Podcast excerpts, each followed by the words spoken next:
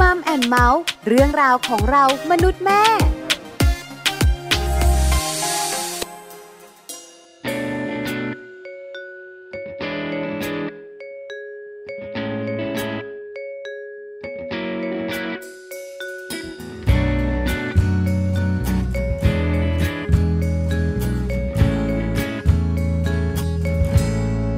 จะทำทุ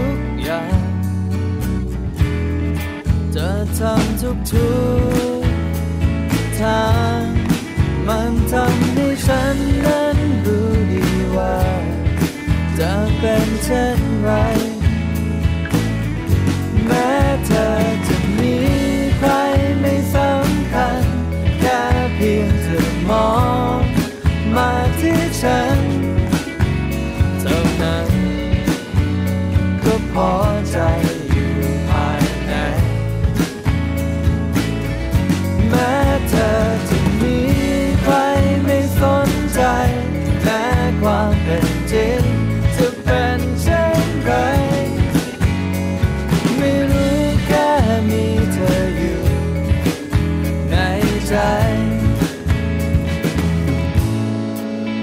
จะทำทุกๆอย่าง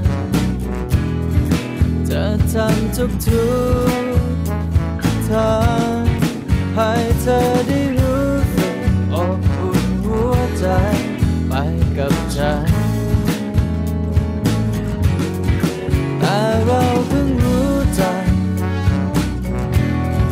แค่มองด้วยสา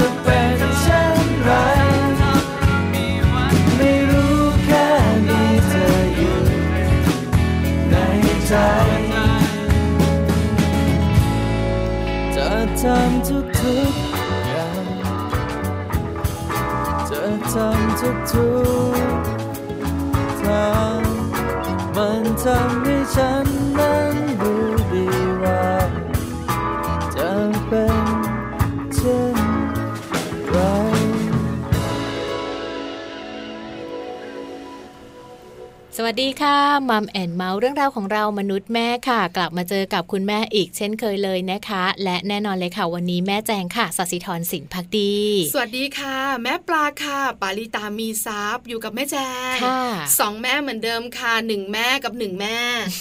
จะพูดให้งงทำไมยเหมือนจะเพิ่มเติมแต่ไม่เพิ่มอะไรเลย จริง ๆ ไม่พูดดีกว่าอ่าให้เปลี่ยนไงให้เปลี่ยนใช่ไหมเปลี่ยนแบบว่าเปลี่ยนไดไปอะล็อจากกเดิเดิมมเออแต่จริงๆแล้วเนี่ยแม่แม่ๆของเราที่เป็นแฟนรายการจำได้อยู่แล้ว แบบเดิมดีกว่าไหมแหม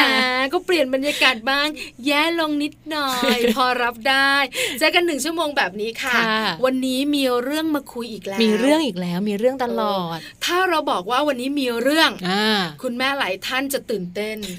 เลือดจะสูบฉีดเออใช่ไหมแล้วก็ลุ้นเรื่องอะไรเออเรื่องอะไรอะเออแม่ปลาแม่แจงมีเรื่องอะไรค่ะจะบอกว่าเรื่องนี้มีประโยชน์อืมสำหรับเจ้าตัวน้อยลูกๆของเราค่ะค่ะ เรื่องของอะไรเรื่องของสุขภาพมัมซอรี่วันนี้ค่ะ ง่ายนิดเดียวประเด็นของเรา อย่าปล่อยอย่าปล่อย ให้ลูกอ้วน เออทำไมอะไม่แม้อ้วนไม่ไม่เป็นไรดีอย่าปล่อยให้ลูกอ้วนนะลูกอ้วนไม่ดีไม่ดีสุขภาพไม่ดี คือลูกอ้วนเนี่ยนะคะ จะเกี่ยวข้องกับคุณภาพชีวิตของเขาค่ะโอ้โห เป็นไงคำสวยคุณอะภาพนะ ไม่ใช่แค่สุขภาพไม่ดีนะ คุณภาพชีวิตเลยนะคะวันถูกนี้ต้องค่ะเแม่จาง เวลานั่งคุยกับเพื่อนๆแม่ค่ะใช้คำนี้มาคุณภาพชีวิตไม่เคยนะ เป็นคำที่แบบว่าเอาไว้ในรายการโดยเฉพาะค่ะใช่แล้วค่ะมัมแอนเมาส์เป็นรายการที่แม่แม่ๆนั่งเมาส์กันค่ะแต่เราก็ต้องมีคอืมำจำกัดความที่เข้าใจง่ายค่ะเข้าใจร่วมกัน อย่าปล่อยให้ลูกอ้วนนะคะ คุณภาพชีวิตจะแย่ แย่ด้านไหนบ้างอย่างไรค่ะวันนี้จะบอกให้หมดเลยอืมแล้วถ้าแม่แม่ๆท่านไหน ปล่อยยาวๆมาแล้วอืมลูกอ้วนแล้วเออแก้เราได้มีไหมวิธีนะเออจะบอกว่าคุณแม่ขา เดี๋ยวเรามาช่วยลดความอ้วนเจ้าตัวน้อยกันพาออกกำลังนี้ up and down ดึงยืดช่วยนก็รู้ได้ไหมดึงยืดมันก็ไม่รู้ มันต้องมีวิธีเออแหละต้องมีวิธีสิค่ะบางคนนะเกาะโต๊ะแน่นเลย ไม่ไปแม่เหนื่อยไม่เอาเออหนูไม่ชอบเหงื่อออกแม่นะมีนะบางคนเป็นแบบนี้นะเออน่ากลัว สามีดิฉันเองเป็นหนึ่งในนั้น เวลาพาไปเที่ยวค่ะแล้วต้องไปไหว้พระบนเขาอืมเราก็จะไม่ค่อยขึ้นแบบว่าเขาเรียกอะไรนะรถกระเช้าอ๋อชอบเดินหรือบางทีเป็นลิฟต์อ่าอ่าอ่าเราก็เดินขึ้นบันมันไดอำนวยความสะดวกสบายเกินไปอย่างนี้หรอมันเกินไปนะ มันไม่แบบว่าทำให้ร่างกายกระชุ่มกระชวยค่ะลูกบอกว่าพ่อเดินเหงื่อออกทำให้แข็งแรงอ้าวไม่รู้ไปรู้มาจากไหนรู้มาจากแม่น่ะพ่อก็จะบอกว่าพ่อไม่ชอบเหงื่อออกลูกค่ะลูกก็บอกไม่ได้พ่อขึ้นด้วยกันเออแล้วนอกจากขึ้นไปแล้วเนี่ยต้องแบบปีนหน้าผาด้วยนะ มันจะมีผาให้ดูสวค่ะยดูๆแล้ววิวแล้วพ่อก็จะหงุดหงิดมากเหงื่อออกไม่ได้เออโรคนี้ไปหาคุณหมอเออคุณหมอสั่งให้กลับบ้านค่ะรักษาไม่ได้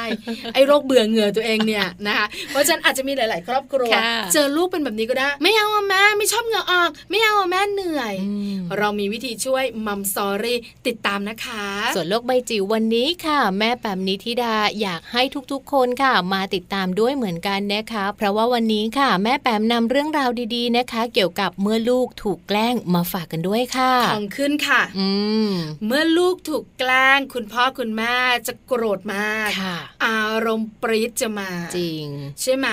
เราจะเป็นยังไงไม่รู้แต่ลูกไม่ได้เลย ห้ามนะ เออห้ามนะห้ามแต่ลูกฉันถูกต้องค่ะ เมื่อลูกถูกแกล้งโลกใบจิ๋ววันนี้จะเป็นรูปแบบไหนอย่างไร คงจะไม่ฮัดคอร์เหมือนเราสองคนแน่ติดตามการในช่วงท้ายรายการโลกใบจิ๋วค่ะ ส่วนช่วงของ Happy Tip for Mom วันนี้นะคะ ไปเตรียมตัวลูกให้พร้อมก่อนเข้าเรียนชั้นป .1 ด้วยกันเลยค่ะ ดีจังเลยเนาะสำหรับคุณแม่หลาย ๆ ท่านเลยค่ะ อาจจะเป็นว่าที่คุณแม่ ตอนนี้อาจจะยังไม่มีลูกนะคะ แล้วก็ยังไม่ได้คลอดออกมาหรือเตรียมตัวค่ะสำหรับปีหน้าที่จะเข้าเรียนชั้นป .1 ค่ะ คุณแม่แม่ๆหลายท่านมีเจ้าตัวน้อยอืมอยู่ไว้อนุบาลสามแล้วค่ะปีหน้าจะเข้าปหนึ่งขแล้องแม่วปลาด้วยนี่ ใช่แล้เอวอเตรียมพร้อมเตรียมอย่างไรล่ะค่ะ อยากรู้ไหมอยากรู้ ไปกันเลย Happy Tip for Mom ค่ะ Happy Tip for Mom เคล็ดลับสำหรับคุณแม่มือใหม่ เทคนิคเสริมความมั่นใจให้เป็นคุณแม่มืออาชีพ เตรียมตัวลูกให้พร้อมก่อนเข้าเรียนชั้นป .1 จากวัยอนุบาลไปสู่โรงเรียนประถม เปรียบเสมือนการก้าวขึ้นบันไดไปสู่ความเป็นผู้ใหญ่อีกขั้นหนึ่งค่ะ ลูกๆก็จะก้าวไปสู่โรงเรียนใหม่ที่มีพี่ตัวโตๆที่ไม่คุ้นหน้า มีคุณครูที่ไม่ได้ดูแลอย่างใกล้ชิดเหมือนกับวัยอนุบาล สถานที่เรียนก็จะกว้างขวางขึ้น มีเพื่อนใหม่และมีความหลากหลายมากขึ้นนะคะ ซึ่งสิ่งต่างๆ เหล่านี้ค่ะ หากคุณแม่เตรียมตัวของลูกมาดี ลูกก็พร้อมจะเผชิญกับความท้าทายเหล่านี้ค่ะ ดังนั้นวันนี้นะคะชวนคุณแม่ค่ะ มาเตรียมตัวลูกกันก่อนที่ลูกของเราจะเข้าเรียนชั้นป .1 ค่ะ สิ่งที่คุณแม่ต้องเริ่มทำเลย นั่นก็คือฝึกให้ลูกดูแลตัวเอง ช่วยเหลือตัวเองให้มากที่สุดค่ะ ทั้งเรื่องของการเข้าห้องน้ำถ่ายหนักหรือว่าถ่ายเบาด้วยตัวเอง รู้จักทำความสะอาดตนเอง และห้องน้ำในแบบต่างๆ ได้อย่างถูกต้อง คุณแม่ต้องดูรายละเอียดต่างๆ ด้วยนะคะ อย่างเช่น เด็กผู้ชายค่ะ เมื่อไปโรงเรียนในชั้นประถม อาจจะมีเข็มขัดมีกางเกงทำให้กางเกงหนัก เมื่อถอดกางเกง ลูกก็ต้องจับไว้ไม่ให้กางเกงลงไปกองอยู่กับพื้นนะคะส่วนเด็กผู้หญิงค่ะ ก็ต้องเตรียมกระดาษทิชชู่ไปซับ หลังจากถ่ายเบาเพื่อไม่ให้กางเกงชั้นในเปียกนั่นเอง สอนให้ลูกรู้จักดูแลของใช้ของตนเองค่ะ โดยสอนให้จดจำลักษณะของสิ่งของเครื่องใช้ของตนเองให้ได้ เมื่อใช้เสร็จแล้วอย่าลืมเก็บให้เรียบร้อย เช่น กล่องดินสอ กระเป๋าหรือรองเท้านักเรียน ค่อยๆ ปรับเวลาให้ลูกค่ะ ควรเริ่มให้ลูกนั้นนอนหัวค่ำตื่นในเวลาเดียวกันของทุกๆวันค่ะ โดยคำนวณการนอนตอนกลางคืนนะคะให้ได้ประมาณ 10-11 ชั่วโมง เพื่อให้ลูกนั้นไม่อ่อนเพลียจากการไม่ได้นอนกลางวันที่โรงเรียนนั่นเองค่ะ เรื่องของการฝึกใช้เงินก็เป็นสิ่งจำเป็นนะคะ คุณแม่ควรสอนให้ลูกรู้จักเงินทั้งธนบัตรและเหรียญชนิดต่างๆ ค่ะ รู้จักการคำนวณเงินในกระเป๋าให้เพียงพอ และคำนวณเงินทอนให้ถูกต้อง และสิ่งสุดท้ายที่สำคัญค่ะ ก็คือการเตรียมใจลูกให้พร้อมนะคะ การไปโรงเรียนประถมไม่ต่างจากการเข้าโรงเรียนอนุบาลครั้งแรกลูกก็จะต้องเจอกับความท้าทายหรือปัญหาที่ลูกไม่คุ้นเคย อาจจะมีอาการกลัว เครียดและถอได้ ดังนั้นการสร้างความรู้สึกที่ดีต่อโรงเรียนประถมการพูดคุยถึงความภูมิใจในการเป็นพี่ป .1 การพูดถึงสถานที่ที่ใหญ่ขึ้น มีที่วิ่งเล่นที่กว้างขึ้น มีเพื่อนใหม่อีกหลาย ๆ คน ให้ลูกๆได้รู้สึกว่า สิ่งที่เขาจะเจอนั้นเป็นเรื่องน่าตื่นเต้น น่าสนใจ ก็จะช่วยให้ลูกนั้นได้เตรียมใจในสิ่งที่จะพบ และลูกก็จะเกิดทัศนคติที่ดีกับโรงเรียนใหม่ด้วยค่ะพบกับ Happy Tip for Mom กับเคล็ดลับดี ๆ ที่คุณแม่ต้องรู้ได้ใหม่ในครั้งต่อไปนะคะ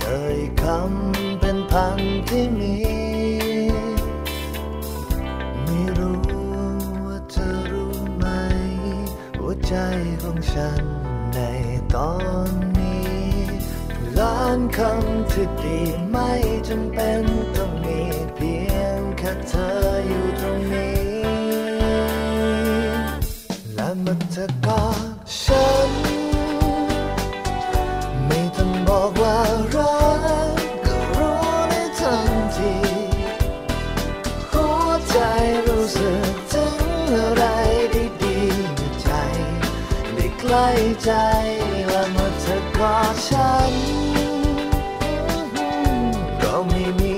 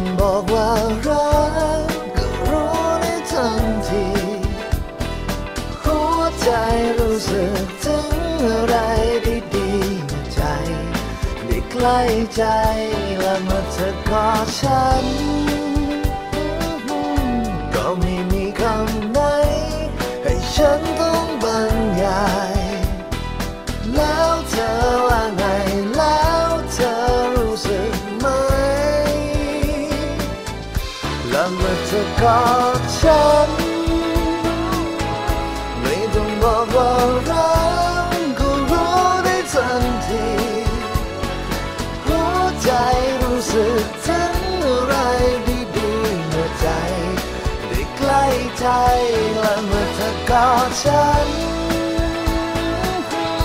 ว่าไม่มีคำไหนให้ฉันได้บรรยายแล้วเธอว่าไงแล้วเธอรู้สึกไหม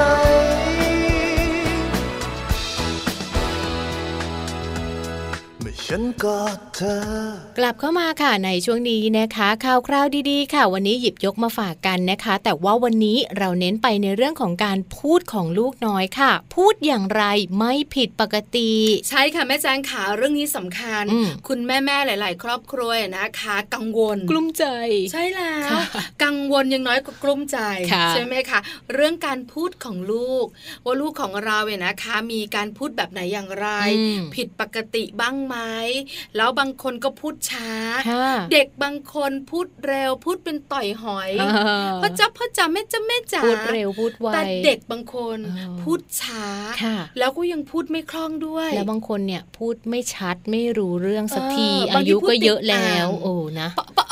ปะปะปะป้ากว่าจะออกมาได้เนี่ยปัญหามันเยอะมากเลยนะคะอยู่กับเรื่องของการพูดใช่ค่ะแล้วค่ะวันนี้เราสองคนมีเรื่องนี้มาฝากคุณแม่แม่ๆกัน ว่าคุณแม่แม่ๆมีวิธีการสังเกตนะ ว่าลูกของตัวเองมีปัญหาด้านการพูดหรือเปล่าค่ะใช่ไหมคะสังเกตได้ คุณแม่แม่ๆคงอยากรู้อืมแม่แจงขาเล่าให้ฟังหน่อยค่ะ ได้เลยค่ะ เพราะว่าวันนี้นะคะ คุณปรียาหล่อวัฒนพงศาค่ะ ท่านเป็นนักบำบัดทางการพูดและภาษานะคะ ท่านบอกมาว่าเรื่องของพัฒนาการของลูกของเราเนี่ยถือว่าเป็นเรื่องที่ต้องใส่ใจค่ะ ไม่ว่าจะเป็นเรื่องของความสูงน้ำหนักการกินการเล่น ไปจนถึงเรื่องของการพูดนะคะ ลูกบางคนค่ะ พูดติดอ่างหรือว่าพูดไม่ชัด ถ้าหากว่าถึงช่วงวัยที่ไม่ควรจะพูดแบบนี้แล้ว แต่ยังมีอาการแบบนี้อยู่ นั่นแสดงว่าลูกของเราอาจจะมีความผิดปกติทางการพูดหรือว่าการสื่อสารก็ได้ค่ะ ที่สำคัญนะคะ ถ้าเป็นแบบนี้ อืมอย่าคิดนะคะ คุณแม่แม่ๆเดี๋ยวก็โตขึ้นหายเองอ๋อใช่ไหมเดี๋ยวก็ดีขึ้นค่ะ อย่าชะล่าใจนะคะ เพราะอะไรเพราะว่าจะเป็นปัญหาการพูดจนถึงตอนโตเลยทีเดียว ใช่ค่ะ ยังมีข้อมูลเสริมด้วยนะคะ จากนักบำบัดทางการพูดและภาษาค่ะ ท่านก็ยังให้ข้อมูลเพิ่มเติมด้วยว่า ทางสมาคมสดสัมผัสวิทยาและการแก้ไขการพูดแห่งประเทศไทย ได้บัญญัติเกี่ยวกับปัญหาด้านการพูดเอาไว้ 9 ชนิดที่พบมากในกลุ่มเด็กของบ้านเราค่ะ นั่นก็คือพูดไม่ชัด พูดเสียงแหบ พูดติดอ่าง พูดช้า และปัญหาการพูดของคนที่มีความบกพร่องทางสมองนะคะ ไม่ว่าจะอยู่ในกลุ่มดาวน์ซินโดรม กลุ่มเด็กที่มีปัญหาทางด้านจิตใจ หรือกลุ่มเด็กออทิสติกค่ะ และกลุ่มที่มีปัญหาเรื่องของหูและการได้ยินค่ะ 9 ชนิดปัญหาการพูดอืมเยอะนะคะค่ะคุณแม่แม่ๆของเรานั่งฟังอยู่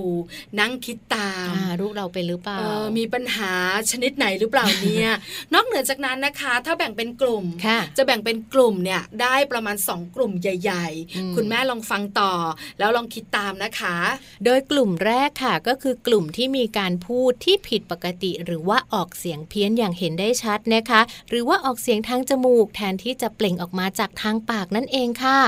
และอีกกลุ่มหนึ่งก็คือกลุ่มที่สื่อความหมายได้ยาก โดยผู้พูดมีความรู้สึกไม่สบายใจในขณะที่พูด และผู้ฟังก็มีความรู้สึกไม่สบายใจในขณะที่ฟังค่ะ นี่เป็นข้อมูลนะคะที่บอกกล่าวคุณพ่อคุณแม่การ เกี่ยวข้องกับเรื่องของการบกพร่องทางภาษาค่ะหรือปัญหาทางการพูดของลูกๆของเราอืมยังไม่หมดนะใช่ยังมีข้อมูลเนี่ยนะคะเป็นผลงานวิจัยของนักศึกษาในประเทศไทยของเราใช่แล้วระดับค่ปริญญาตรีถึงปริญญาโทด้วยค่ะค่ะ เขาก็จะมีการทำการศึกษาวิจัยนะคะ เกี่ยวกับเรื่องของการพูดค่ะสำหรับเด็กนะคะวัย3ขวบเนี่ยเขาบอกว่าสามารถพูดได้ชัดทุกเสียงแล้วนะคะ แต่ว่าบางรายงานค่ะ เขียนเอาไว้นะคะว่าเสียงสอเสือกับเสียงรอเรือนั้น ยากต่อการออกเสียงค่ะ และเด็กอาจจะใช้เวลานานกว่าจะพูดได้ชัดนะคะ อาจจะไปถึงประมาณสัก 7 ขวบหรือว่าหลัง 7 ขวบไปแล้วเลยทีเดียวละค่ะ ได้ยินบ่อยค่ะคำเนี้ยมันยากจริงนะเจือ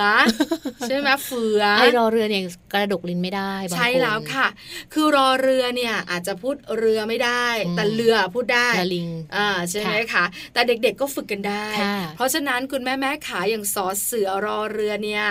อาจจะพูดได้ชัดเจ็ดขวบไปแล้วก็มีเหมือนกันอืมใช่ไหมคะค่ะนักบำบัดทางการพูดและภาษาเนี่ยยังมีการยกตัวอย่างด้วยนะค่ะ ให้คุณแม่แม่ๆได้รู้ว่า เราจะสังเกตลูกเรายังไงล่ะอืมว่าลูกของเราเนี่ยนะคะมีปัญหาการพูดค่ะวิธีการสังเกตไม่ยากเลยค่ะ ใช่แล้วค่ะก็ต้องสังเกตนะคะ หลายเรื่องด้วยกันค่ะ ตั้งแต่เรื่องที่ลูกของเราไม่ยอมพูดนะคะ ไปจนถึงพูดได้ แล้วก็พูดไม่พัฒนาภาาษาขึ้นมาค่ะ ลูกอาจจะมีคำศัพท์ที่น้อยนะคะ แล้วก็ไม่สามารถที่จะนำคำศัพท์นั้นมาใช้ได้ เรียบเรียงออกมาเป็นประโยคไม่ได้และไม่สามารถบอกความต่อเนื่องเล่าเรื่องให้ฟังไม่ได้นั่นเองค่ะ คุณแม่แม่ๆที่ฟังมัมแอนเมาส์อยู่อาจจะคิดไม่ถึงอืมว่าจริง ๆ แล้วเนี่ยนะคะ เรื่องภาษาเรื่องการพูดของลูกเนี่ยไม่ได้เกี่ยวข้องกันพูดไม่ชัดอย่างเดียวค่ะหรือว่าพูดติดอ่างอย่างเดียว การเรียบเรียงประโยคของลูกก็สำคัญนะใช่แล้วบางคนเอาข้างหน้าไว้ข้างหลังเอาข้างหลังไว้ตรงกลาง แล้วก็มารวมกันเป็นประโยคเราก็งง ใช่ใช่ไหมคะ บางทีคุณแม่เนี่ยอาจจะพอเรียบเรียง พอจะเข้าใจได้ แต่ถ้าลูกไปพูดกับคนอื่นเนี่ยไม่มีทางที่เขาจะรู้เรื่องเนาะถูกต้องค่ะ ปัญหาแบบนี้ก็เกิดขึ้นได้เหมือนกันนะคะค่ะการเรียงไม่เป็นประโยคค่ะอาจจะช่วงหนึ่งของวัยอืมแต่หลังจากนั้นเนี่ย เขาต้องเรียงได้แล้วค่ะคราวนี้มายกตัวอย่างกันดีกว่า คุณแม่แม่ๆของเราจะได้เข้าใจอย่างชัดเจนอ่ว่าแบบไหนอย่างไรล่ะ ที่เรียกว่าลูกมีปัญหาทางภาษาค่ะ ค่ะ ในเรื่องของการออกเสียงเลยนะคะ สังเกตก่อนค่ะว่าลูกของเรานั้นออกเสียงชัดหรือเปล่านะคะ อย่างเช่นออกเสียงคำว่าช้อนแล้วกลายเป็น จอนแต่หลายคนเนี่ยชอบทำแบบเนี้ยเออโกรธคุณแม่โกรธคุณพ่อคุณปู่คุณย่าคุณตาคุณยายค่ะลูกไปหยิบจ้อนมาหน่อยจ้อนจ้อนอ่าคือพูดเล่นพูดเล่น แล้วก็พูดกับเด็กไงแต่ทีจ้อนี้นติดเลยใช่ไหมเด็กก็เลยเป็นจ้อนจ้อนอืมตั้งแต่เริ่มหัดพูดค่ะใช่ไหมคะหรือคุณแม่บางคนค่ะ ถามลูกว่าคุณแม่ จ่วยไหมเออใช่ไหมได้ยินบ่อยจวยจวยอ่าแม่จวยแต่ไม่พูดคำว่าสวยไงหัวเราะกันใหญ่เลยนะค่ะแม่หนูจวย แล้วทีนี้ก็โตมาก็เออจ่วยยังตจวลอยดแล้วหลายคนก็กลุ้มใจสิค่ะแก้ไม่ได้แก้ไม่ได้ใช่ไหมคะนะคะหรือบางกรณีค่ะ เรื่องของการออกเสียงรอเรือนะคะ บางคนเนี่ยออกเสียงไม่ได้แล้วก็คุณแม่เนี่ยอาจจะไม่ได้มีการสอนให้ออกเสียงรอเรือ ทีนี้พอมีคำที่เป็นรอเรือเขาอาจจะพูดไม่ได้ก็มีเหมือนกันใช่แล้วค่ะค่ะเพราะฉะนั้นคุณแม่แม่ขา คุณแม่แม่สำคัญที่สุดอืมการสอนลูกในเรื่องของภาษา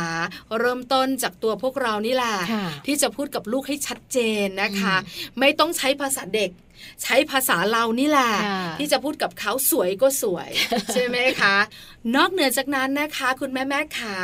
เราสามารถที่จะช่วยลูกเราได้ค่ะให้ลูกของเราเป็นเด็กที่ไม่มีปัญหาเรื่องการพูด ไม่มีปัญหาทางภาษาค่ะ สิ่งแรกเลยนะคะ คุณพ่อหรือว่าคุณแม่ค่ะ จะต้องหมั่นพูดคุยกับลูกนะคะ และต้องคอยเปรียบเทียบค่ะ พัฒนาการของลูกเรากับเด็กคนอื่นในวัยเดียวกันนะคะ หากรู้ว่าลูกของเรานั้นมีปัญหาในการพูดหรือว่าสื่อความหมายไม่ชัดเจนเนี่ยอาจจะต้องรีบพาไปปรึกษาแพทย์ค่ะแม่ปลา อันนี้สำคัญมากเลย ใช่แล้วค่ะ คุณหมอนะคะเขาก็จะหาสาเหตุที่แท้จริง แล้วก็ทำการรักษาได้อย่างถูกต้องค่ะ ซึ่งจริง ๆ แล้วนะคะ พัฒนาการของเด็กในแต่ละวัยค่ะ เรื่องของการพูดนั้นอาจจะมีปัญหาส่วนหนึ่ง แต่ว่าก็ยังมีเรื่องของพัฒนาการร่างกายแล้วก็สังคม รวมถึงทักษะอื่น ๆ ด้วยค่ะ เพราะฉะนั้นค่ะ คุณพ่อหรือว่าคุณแม่นะคะ คือด่านแรกค่ะ ที่จะตรวจลูกตัวเองว่ามีความผิดปกติในเรื่องใดบ้าง แล้วก็จะต้องมีการแก้ไขนะคะ อย่างเช่น วัยหนึ่งขวบค่ะ ควรจะชี้หูตาจมูกของตัวเองได้แล้วนะคะ ก็ต้องลองสังเกตกันดู ใช่แล้วนะคะ ตาอยู่ไหนลูก หูล่าอยู่ไหนค่ะลูกก็จะชี้ได้ แบบเนี้ยปกติค่ะ ส่วนในวัยขวบครึ่งถึง2ขวบนะคะ ลูกก็ควรจะพูดได้แล้ว และเมื่อวัย3ขวบก็ควรจะพูดชัดขึ้น และพอถึงวัย4ขวบนะคะลูกก็น่าจะเล่าเรื่องสั้นๆได้แล้วค่ะ และถ้าหากว่าผิดเพี้ยนไปจากนี้นะคะ ต้องไปปรึกษาคุณหมอแล้วล่ะค่ะ เห็นด้วยกับแม่แจงมากๆ ลองสังเกตเจ้าตัวน้อยกันดูนะคะค่ะเพราะว่าความผิดปกติของลูกสามารถแก้ไขได้ ถ้าเราเนี่ยเจอตั้งแต่แรกอืมๆถ้าปล่อยไว้อาการหนักค่ะรักษายาก คุณหมอฝากบอกแบบนี้ค่ะ ขอบคุณข้อมูลดีๆ วันนี้นะคะ จาก manager.co.th ด้วยค่ะ พักกันสักครู่หนึ่งค่ะ ช่วงนักกลับมามัมสอรี่อย่าปล่อยให้ลูกอ้วนค่ะประเด็นของเราวันนี้ ลูกอ้วนจะเป็นอะไรบ้างอืมแล้วถ้าลูกอ้วนแล้ว แก้ไขได้ไหมค่ะทำให้ผอมเพรียวได้หรือเปล่าอยากรู้มัมสอรี่มีคำตอบทุกเรื่องค่ะอดทนเวลาที่ฝนพรางอย่างน้อยก็ทำให้เราได้เห็นถึงความแตกต่างเมื่อวันเวลาที่ฝนจางฟ้าก็คง สว่างและทำให้เราได้เข้าใจ ว่ามันคุ้มค่าแค่ไหนที่เฝ้ารอ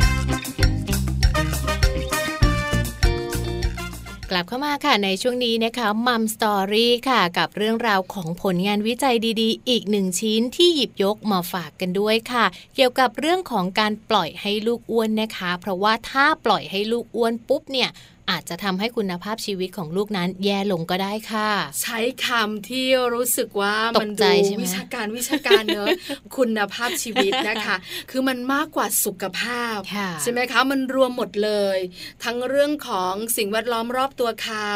เรื่องของพัฒนาการ การเรียนรู้สังคมของเขาเยอะมากๆเลยค่ะ เพราะฉันไปรู้กันดีกว่าค่ะคุณแม่แม่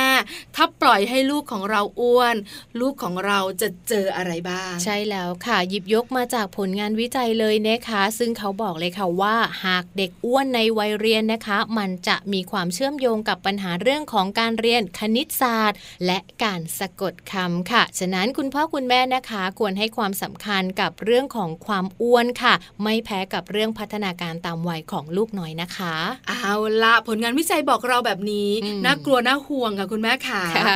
คุณแม่หลายท่านกังวลต่อ แล้วอ้วนเนี่ยมันจะส่งผลอะไรบ้าง แอบบอกคุณแม่กันนิดนึงนะคะ ว่าความอ้วนเนี่ยทำให้ลูกมีปัญหาเกี่ยวกับระบบทางเดินหายใจ การนอนหลับส่งผลต่อสมองและการเรียนรู้มากจริงๆค่ะค่ะ โดยความอ้วนของเด็กเนี่ยนะคะ ตัวเล็กๆ จะส่งผลต่อพัฒนาการและการเรียนรู้ค่ะด้านไหนอย่างไรแม่แจงเล่าให้ฟังหน่อยสิคะ ก็คือลูกของเรานะคะ จะไม่กระตือรือร้นในการเรียนรู้ค่ะ ความอ้วนนั้นถือว่าเป็นอีกหนึ่งสาเหตุนะคะ ที่ทำให้ลูกนั้นอาจจะเหนื่อยหอบง่าย และเล่นอยู่กับเพื่อนมากกว่าการเล่นที่เคลื่อนไหวร่างกายค่ะ ส่งผลให้พัฒนาการการเรียนรู้นั้นไม่รอบด้านนั่นเองค่ะ นึกภาพค่ะคุณแม่แม่ขาลูกๆของเราไปโรงเรียนค่ะวัยประมาณสามขวบถึงหกขวบอืมอนุบาลเนอะค่ะวัยนี้บอกเลยค่ะ กระโดดลดเต้นต้องเป็นวัยที่วิ่งที่โซนใช่ใช่ไหมสนุกสนานเออตื่นตัวช่างปินช่างป่ายค่ะเคลื่อนไหวคล่องแคล่ววัยนี้ แต่เมื่อไหร่ที่อ้วนเออไม่วิ่ง ไม่วิ่งนะเออไม่ออกกำลังกายไม่กระโดด ไม่โลดเต้น ไม่ใช่สนแล้วด้วย ประสาทสัมผัสทั้ง 5 ที่ต้องทำงานค่ะก็ทำงานได้ไม่เต็มที่ด้วยนะคะ การตื่นตัวต่อการเรียนรู้เนี่ยก็น้อยลงค่ะลูกของเราอ้วนเนี่ยนะคะ ก็จะส่งผลแบบนี้แหละค่ะส่วนใหญ่จะชอบอยู่ในห้องเรียนอืมใช่ไหมคะนั่นั่งงที่เฉยๆโต๊ะเรียนเอเอออแล้วก็ยิ้มไปยิ้มมาเพื่อเล่นกันค่ะแต่ให้ไปกระโดด ไม่ไปอะไม่เหเอานื่อยเหนื่อยเดี๋ยวเหงื่อออกขี้เกียจเออก็มีเหมือนกันค่ะเพราะฉะนั้นข้อแรกเลย คือการไม่กระตือรือร้นส่งผลต่อการเรียนรู้ใช่ส่วนข้อที่2นะคะก็คือสมองของลูกนั้นจะพัฒนาไม่เท่ากันค่ะ เพราะตามธรรมชาติแล้วนะคะ พัฒนาการของสมองทั้งสองซีกจะต้องพัฒนาเท่าๆกันค่ะ สังเกตได้นะคะว่าตั้งแต่ลูกอายุ1ขวบ เมื่อเขาโตขึ้นสู่วัยอนุบาล เขาจะเริ่มใช้สมองสองซีกผ่านการเล่นและการทำกิจกรรมต่างๆ ค่ะดังนั้นถ้าลูกของเราอ้วนไม่ได้เคลื่อนไหวร่างกายนะคะ ก็เท่ากับว่าลดโอกาสที่ลูกจะได้ใช้สมองทั้งสองซีกไปโดยปริยายค่ะ เนื่องจากว่ากิจกรรมหลาย ๆ อย่างนะคะ เหมาะกับเด็กวัยอนุบาล จะต้องใช้ร่างกายแล้วก็สมองทั้งสองข้างควบคู่กันไป จึงจะฝึกพัฒนาการได้อย่างเต็มที่แล้วก็รอบด้านด้วยค่ะน่าห่วงข้อเนี้ย เพราะอะไรรู้ไหมคะ เด็กๆวัยอนุบาลเวลาเล่นน่ะค่ะต้องเคลื่อนไหวด้วยต้องวิ่ง ต้องสนุกกันอืมเชื่อไหมคะเคยแอบดูลูกชายค่ะเล่นเกมที่โรงเรียน ที่โรงเรียนเนี่ยนะคะ สนามของเขาที่เอาไว้เข้าแถวเนี่ยค่ะก็จะมีรูปตัวการ์ตูนอืมเป็นหมีเป็นอะไรต่างๆหมีหูสีชมพู สีส้มอะไรแตกต่างกัน พอเด็กๆเข้าห้องเรียนแล้วเนี่ยก็จะมีเด็กแต่ละห้องออกมาเล่นเกมกัน วันนั้นถึงคิวห้องของลูกดิฉันเองค่ะออกมาปุ๊บ เด็กๆก็จะอยู่ประจำหมีอ่าหมีแต่ละตัวก็จะสีต่างกัน แล้วคุณครูก็จะบอกว่าอ้าวฟังให้ดี ไปยืนอยู่ที่หมีหูสีเหลืองอืมเดี๋ยวทุกคนก็ต้องวิ่งหาเจ้าหมีที่หูสีเหลืองมันมีหลายตัวค่ะใช่ไหมคะเพราะฉะนั้นก็ต้องหาให้เจออมเด็กก็ต้องใช้สายตาใช้การเคลื่อนไหวเนอะใช้การคล่องแคล่วของตัวเองค่ะแล้วคุณครูบอกว่า ถ้าสมมติเพื่อนไม่มี แบ่งเพื่อนด้วยมีไม่ครบ เด็กก็ต้องไปเบียดกันอยู่ที่หมีอะไรอย่างเงี้ยเออเด็กอ้วนๆอะค่ะ จะไม่สนุกค่ะใช่ไหมคะ แต่เด็กที่แบบว่าสมวัยคล่องแคล่วเลยโอ้จะมีความสุขมากวิ่งหาหมีกันใหญ่เลยอืมใช่ไหมคะอืมอันนี้เห็นชัดค่ะเพราะฉะนั้นสมองจะได้รับการพัฒนาค่ะเด็กต้องมองมองเสร็จว่าสีอะไร แล้วก็ต้องวิ่งให้ทันอืมถ้าไม่เจอปุ๊บหาใหม่อีกใช่ไหมแล้วค่ะอันนี้เกี่ยวข้องกับเรื่องของสมองที่พัฒนาด้วย นอกจากนี้นะคะข้อที่ 3 เลยค่ะ ก็จะส่งผลให้ลูกของเราที่อ้วนนะคะ เกิดความไม่มั่นใจค่ะ หรือว่าขาดความมั่นใจนั่นเองอะนะคะ นอกจากนี้ค่ะเรื่องพัฒนาการทางร่างกายที่เคลื่อนไหวไม่คล่องตัวเหมือนเพื่อนคนอื่น ๆ แล้วนะคะ โดยเฉพาะกับเด็กผู้ชายค่ะ ซึ่งธรรมชาติแล้วเด็กผู้ชายเนี่ยจะชอบเล่น ออกกำลังกายแล้วก็ออกแรงเยอะ ๆ นะคะ ทั้งกีฬากลางแจ้ง การปั่นจักรยานหรือว่าการวิ่งค่ะ ซึ่งหากลูกขาดความมั่นใจนะคะ หรือว่ารู้สึกแย่กับตัวเอง จนทำให้ไม่กล้าออกไปเล่นกับเพื่อนในวัย5ขวบ หรือว่าวัยอนุบาลค่ะ เขาก็จะมีความมั่นใจน้อยลงไปนั่นเองค่ะ ใช่แล้วเพราะว่าส่วนใหญ่ในวัยนี้ก็ต้องมีเกมมีกติกาอ่าเหมือนที่แม่การปลาแบ่งเล่ากลุ่มใช่ไหมคะ ถ้าลูกของเราอ้วนเนี่ย เพื่อนๆอาจจะไม่อยากให้อยู่ในกลุ่มด้วย เพราะว่าอาจจะไม่เก่งวิ่งช้าวิ่งช้าทำให้แพ้กลายเป็นปมด้อยของเราด้วยแล้วเนาะเด็กๆก็ไม่ได้มีกลุ่มเล่นค่ะถูกเพื่อนปฏิเสธไม่เอาไม่เอาไม่เอาค่ะตัวแถมก็ไม่เอาไม่เอาไม่ดีเลย ทักษะทางสังคมของลูกก็จะหายไปค่ะน่าห่วงแล้วก็น่ากลัวมากนะคะค่ะนี่คือเรื่องของถ้าปล่อยให้ลูกอ้วนอืมจะเกิดอะไรบ้างนะคะ สมองพัฒนาไม่เท่ากันแน่นอน การเรียนรู้เนี่ยนะคะ หรือพัฒนาการก็ไม่สมวัยค่ะปิดท้ายเมื่อสักครู่นี้ ขาดความมั่นใจในตัวเอง บอกเลยนะคะ แม่แม่ขา แต่ละข้อน่ากลัวทุกข้อเลย สงสารลูกด้วยนะจใช่ริงๆแล้อะวเวลาที่เขาไปโรงเรียนแล้วก็เพื่อนทำกับเขาแบบนี้บางทีเขาก็ไม่ได้กลับมาเล่าให้เราฟังไง แต่เก็บโกรธใช่แล้วก็ไม่อยากไปโรงเรียนค่ะบางครั้งก็เห็นเจ้าตัวอ้วนๆนั่งอยู่ในห้องไม่ได้มาวิ่งเล่นกับเพื่อนค่ะอยู่ใกล้ๆคุณครูนะคะ นี่ก็เป็นปัญหาที่เกิดขึ้นอืมเพราะฉะนั้นคุณแม่แม่ขาหันกลับไปดูค่ะลูกสาวและลูกชายของเรานะคะอืมจะตัวเล็กจะตัวโต ตุยนุ้ยไหมค่ะอวบอ้วนหรือเปล่า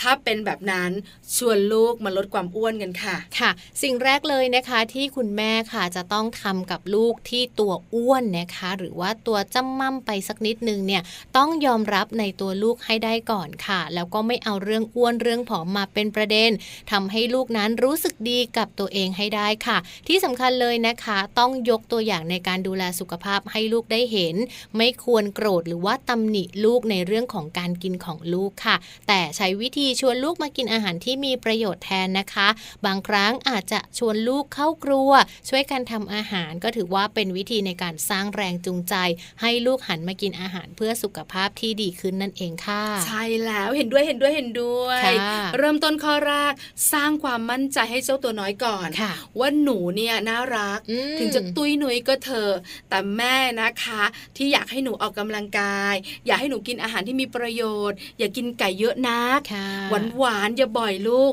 เพราะอะไรเดี๋ยวโตขึ้น เดี๋ยวหนูไม่สบายอืมเดี๋ยวหนูจะเป็นเบาหวานต้องนอนโรงพยาบาลนะลูก เดี๋ยวบางทีเนี่ยเดี๋ยวหนูก็แบบวิ่งแล้วเหนื่อย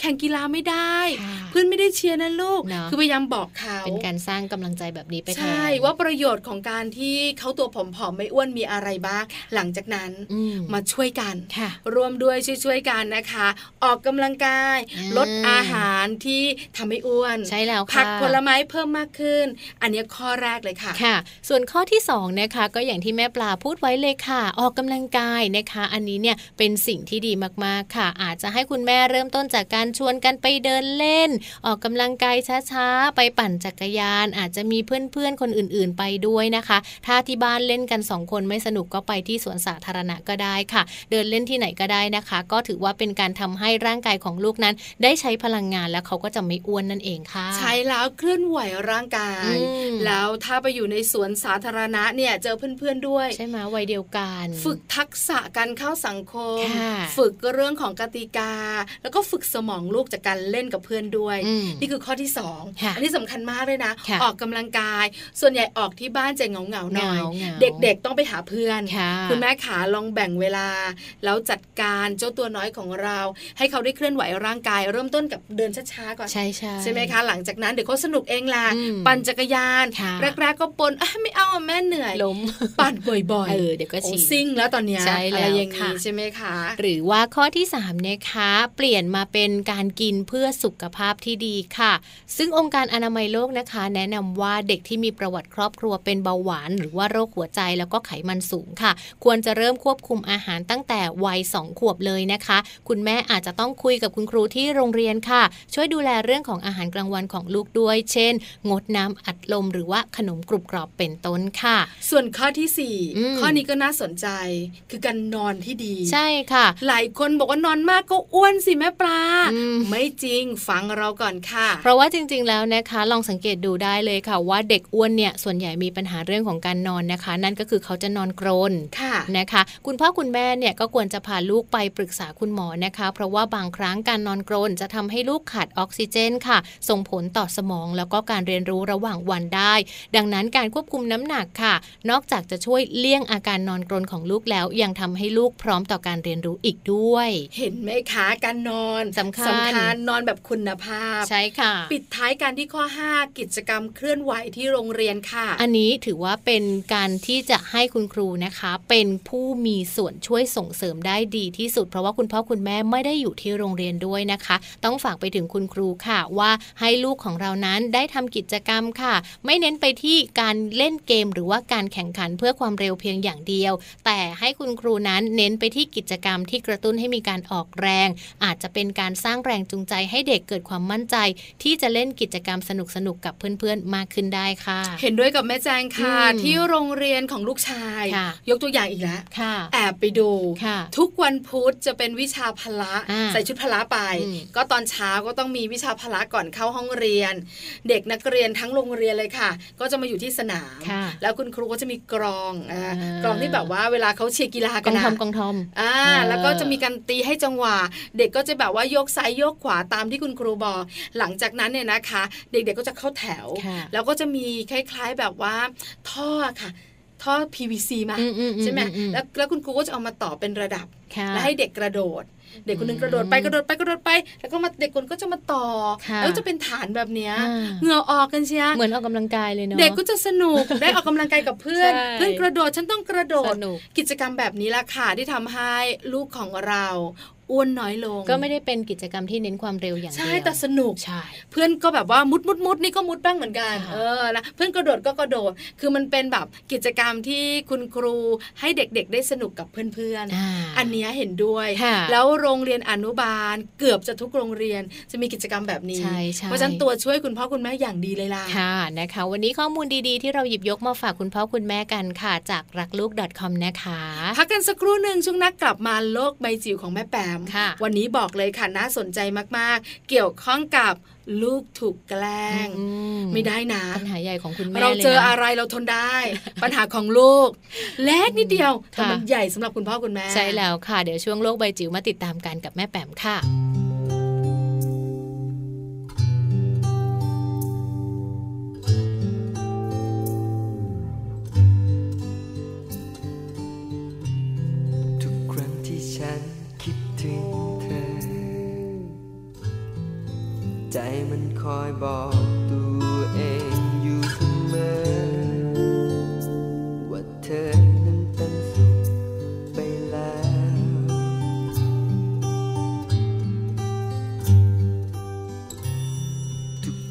ที่ฉันนั้นเห็นภาพเธอ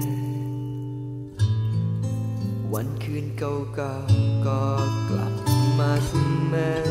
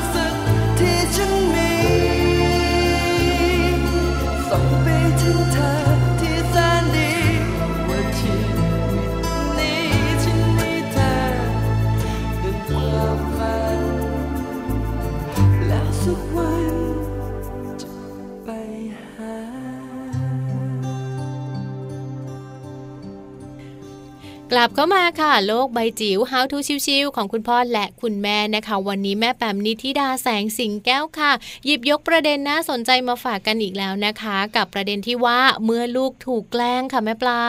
ร้องไห้สิลูกใช่ไหมใช่อืมแต่เราโวยวายโอ้ไม่ยอมค่ะใครใครแกล้งหนูไหนบอกสิชื่ไหนอะไรบอกสิโอ้แล้วก็ทำอะไรหนูค่ะแล้วหนูทำยังไงต่อ ฟังครูหรือยัง ฟังครูหรือยัง แล้วคุณครูว่ายังไง เดี๋ยวพรุ่งนี้นะ แม่จะไปยาวเลยต้องเคลียร์ค่ะต้องไปหาคุณครูประจำชั้น คุณครูผออเออแล้วก็เรียกคุณพ่อคุณแม่ของเพื่อนค่ะมาเคลียร์กับเราอืมเรื่องใหญ่นะใหญ่เลย นอนไม่หลับเลยกลางคืนเช้ามาความดันขึ้นอืมเยอะอะแต่เชื่อว่าวันนี้ค่ะ แม่แปมนิธิดานะคะ คงจะมีการจัดการที่ดีที่เหมาะสมไม่รุนแรง แล้วก็ไม่ส่งผลเสียต่อสุขภาพจิตของลูกแน่นอนค่ะแม่ปลา คือลูกๆเนี่ยนะคะ อาจจะรู้สึกไงว่าแม่ไม่ต้องเยอะก็ได้แม่แม่ไม่เป็นไรบอกว่าไม่เป็นไรไงแม่เข้าใจไหมแล้วเวลาไปคุยกับคุณครูเออส่วนใหญ่จะเป็นคุณครูประจำชั้นคุณค่ะครูผออค่ะ เด็กเล่นกันนะคุณแม่อ่าจริงเนาะคุณครูเขาก็จะต้องตอบแบบได้นี้ยังไงล่ะไม่ได้นะคุณครูแบบนี้ ถ้าแกล้งเยอะกว่านี้เกิดอะไรขึ้น ใครจะรับผิดชอบคะอ่าอันนี้ก็เป็นปัญหาแล้วคุณแม่ขาใจเย็นก่อนเอออมน้ำแข็งกันหน่อย ดื่มน้ำเย็นๆกันหน่อย แล้วค่ะฟังแม่แป๋มอืมเรามีทางออกมาบอกกัน ทางออกนั้นน่าจะเหมาะกับแต่ละครอบครัวค่ะพร้อมไหมคะพร้อมแล้วไปฟังแม่แปมกันเลยค่ะโลก ใบจิ๋วโดยแม่แบบนิชิราแสนสีแก้วครับ สวัสดีค่ะ คุณพ่อคุณแม่ กลับมาเจอกันในช่วงโลกใบจิ๋วนะคะ How to ชิวๆของคุณพ่อกับคุณแม่นะคะ วันนี้สาระความรู้อาจจะหนักสักนิดนึงค่ะ แต่ว่าเป็นเรื่องที่พ่อแม่ยุคใหม่ต้องรู้แล้วก็ทำความเข้าใจค่ะ วันนี้จะชวนคุยเรื่องของการบูลลี่ค่ะ ในประเด็นที่ชื่อว่า เมื่อลูกถูกแกล้งนะคะ ข้อมูลจาก BMDS นะคะ ซึ่งตรงนี้นะคะก็พูดถึงเรื่องของการรังแกการกลั่นแกล้ง หรือว่าการบูลลี่ในโรงเรียนค่ะว่าไม่ใช่เรื่องเล็กอีกต่อไป แล้วก็สถิติจากกรมสุขภาพจิตเมื่อเร็วๆนี้ค่ะ บอกว่ามีจำนวนเด็กไทยที่โดนกลั่นแกล้งในโรงเรียนนะคะ สูงถึง 6 0 0 0 0คนค่ะ หรือคิดประมาณเป็นอัตราส่วน 40%แล้วก็ที่สำคัญคือมากที่สุดเป็นอันดับ 2 ของโลกรองจากญี่ปุ่นด้วยนะคะ ดังนั้นปัญหานี้ไม่เล็กแล้วค่ะ ก็เป็นสิ่งที่เราต้องทำความเข้าใจนะคะ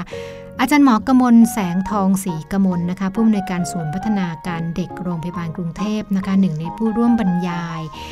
ที่ให้ความเข้าใจเรื่องของการบูลลี่นะคะก็บอกว่าเรื่องของการกลั่นแกล้งกันในเด็กเนี่ยบางทีเนี่ยในมุมผู้ใหญ่บอกว่าเป็นเรื่องเล็กน้อยนะคะเป็นเรื่องโอ้ไม่มีอะไรเด็กเล่นกันนะคะ แต่ว่าจริงๆแล้วสำหรับเด็กเนี่ยการถูกแกล้งเป็นเรื่องใหญ่มากสำหรับเขานะคะเพราะว่าสิ่งที่เขาเจอเนี่ยหลาย ๆ คนเจอกับปัญหาเดิมซ้ำทุกวันทุกวันทุกวัน ดังนั้นผู้ใหญ่ต้องทำความเข้าใจ ปรับวิธีคิดใหม่นะคะว่าเรื่องนี้ไม่เล็กอย่างที่เราคิดแล้วนะคะ ซึ่งอาจารย์กมลค่ะให้คำแนะนำไว้หลายข้อทีเดียวเกี่ยวกับวิธีรับมือนะคะ มาชวนคุยกันท่าที่เวลาจะอำนวยนะคะ ข้อแรกค่ะคือการทำความเข้าใจการบูลลี่อย่างจริงจังค่ะว่ามันคืออะไร การกลั่นแกล้งคืออะไรนะคะ สิ่งสำคัญที่เราจะเข้าใจก็คือว่าเราเข้าใจว่าจริง ๆ มันคือ คือนิสัยที่เรียนรู้แล้วก็เรียนแบบมาจากสิ่งที่เขาได้เห็นหรือได้ยินนะคะ เช่นเด็กที่ใช้ความรุนแรงนะคะในการกลั่นแกล้งส่วนหนึ่งอาจจะเป็นเพราะครอบครัวของเขา มีความรุนแรง หรือว่าเด็กบางคนที่ใช้คำหยาบคายด่าทอกันนะนั่นเป็นเพราะว่าส่วนหนึ่งเขาอาจจะเติบโตมา ในครอบครัวหรือในชุมชนที่มีการด่าทอกันด้วยคำพูดหยาบคายเป็นปกติหรือเปล่านะคะ ดังนั้นตรงนี้ละค่ะที่ทำให้เราเข้าใจรากของการบูลลี่ของคนที่เขาบูลลี่ลูกของเรานะคะ อย่างค่อนข้างชัดเจน ซึ่งเด็กที่เขาเติบโตมาจากการที่อยู่ในสภาพแวดล้อมที่ค่อนข้างเป็นพิษเนี่ยเขาเติบโตมาเขาก็จะขาดความมั่นใจในตัวเองนะคะ รู้สึกอิจฉาริษยาผู้อื่น แล้วก็รวมทั้งบางคนก็เราจะเห็นว่าเขาเคยเป็นผู้ถูกกระทำมาก่อนด้วยนะคะ ถัดมานะคะเป็นสิ่งที่คุณพ่อคุณแม่ต้องบอกลูกด้วยนะคะ คือเราต้องกล้าแสดงความไม่พอใจต่อผู้กระทำค่ะ บอกว่าเรารู้สึกอย่างไรด้วย คือไม่ใช่ว่าเก็บความรู้สึกหรือว่าเก็บ ปัญหา อันนั้นเอาไว้คนเดียวนะคะ การที่แสดงออกหรือพูดออกมาว่าเราไม่พอใจ ตรงนี้เป็นสิ่งสำคัญแล้วก็อาจารย์หมอบอกว่ามีแนวโน้มนะคะ ที่จะทำให้ถูกกลั่นแกล้งน้อยลงด้วยนะคะ ซึ่งตรงนี้เนี่ยเป็นการส่งสัญญาณละค่ะของผู้ผู้ถูกกระทำว่าเรากำลังไม่พอใจในสิ่งที่เขาทำกับเรานะคะ ต่อมาค่ะถ้าเกิดโดนแกล้งนะคะ ควรต้องบอกครูแล้วก็พ่อแม่นะคะ ส่วนใหญ่แล้วปัญหากลั่นแกล้งในโรงเรียน เนื่องจากว่ามันเป็นปัญหาทับถมมานานเลยนะคะ แล้วก็บางทีผู้ปกครองหรือผู้ใหญ่หรือครูเองก็ไม่รู้ เพราะว่าเด็กไม่เคยมาเล่าให้ฟังนะคะ กลายเป็นว่าเด็กก็ต้องรับ ปัญหานะคะ แล้วก็ต้องอยู่กับปัญหาแก้ปัญหาได้ด้วย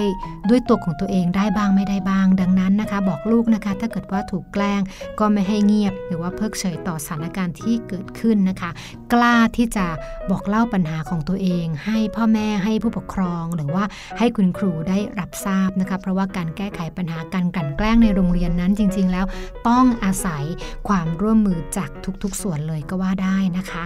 ถัดมานะคะอย่ามองว่าตัวเองมีเป็นปัญหานะคะ ลองคิดถึงใจเด็กนะบางทีเด็กถูกล้อถูกแกล้งบ่อยๆเนี่ยกลับมารู้สึกว่าเราเองที่ผิดปกติเราเองที่เป็นปัญหานะคะ เพราะว่าเราต่างจากคนอื่น อย่างเช่น กรณีของการถูกล้อถูกบูลลี่เรื่องของเพศสภาพบ้าง เชื้อชาติบ้างรูปร่างหน้าตาบ้างที่ทำให้เรารู้สึกว่าเราแตกต่างจากคนอื่น แต่จริง ๆ แล้วไม่ใช่ค่ะ เป็นเพราะทัศนคติของผู้ที่ทำเราต่างหากที่เป็นปัญหานะคะ ดังนั้นจะต้องปรับเปลี่ยนทัศนคติใหม่ ตัวเราเองต้องไม่มองว่าตัวเองเป็นปัญหานะคะ นอกจากนั้นอาจจะต้องหาวิธีในการ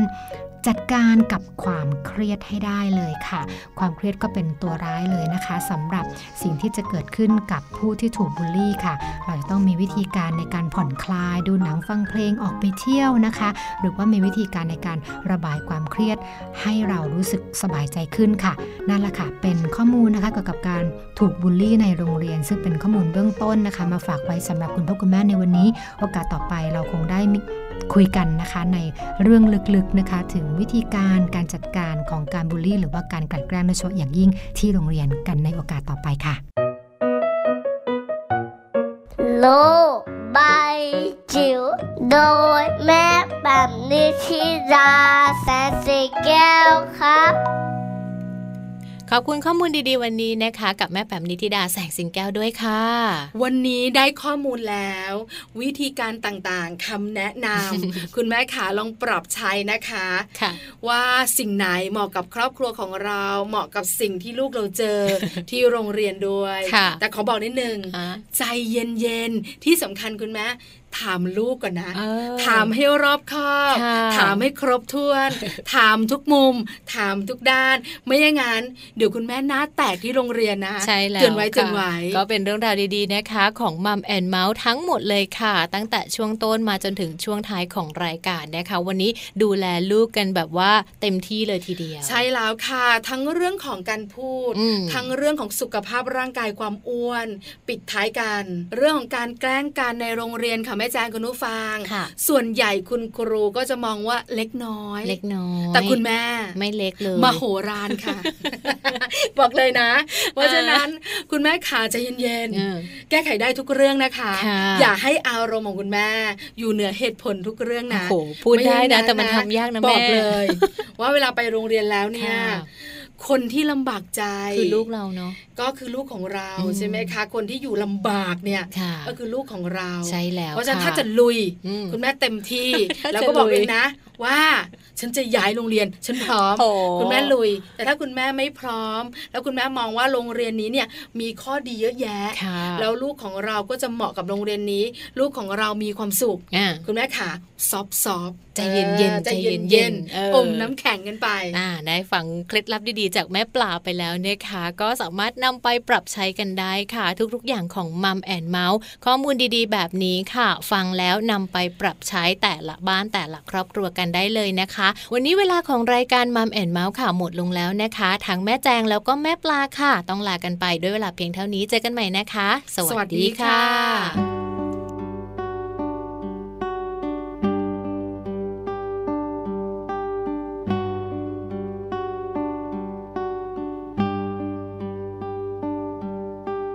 ริงอยู่ ทุกอย่างสองเรานั้นรู้ไม่จำเป็นต้องบอก ฉันเชื่อ คุณค่าจิตใจนั้นเหนือกว่าสิ่งไหน รู้ดี และไม่ต้องการพิธีอะไรที่มากมาย เพราะเข้าใจ มั่นใจในเธอทุกครั้ง ตลอดมามัมแอนเมาส์เรื่องราวของเรามนุษย์แม่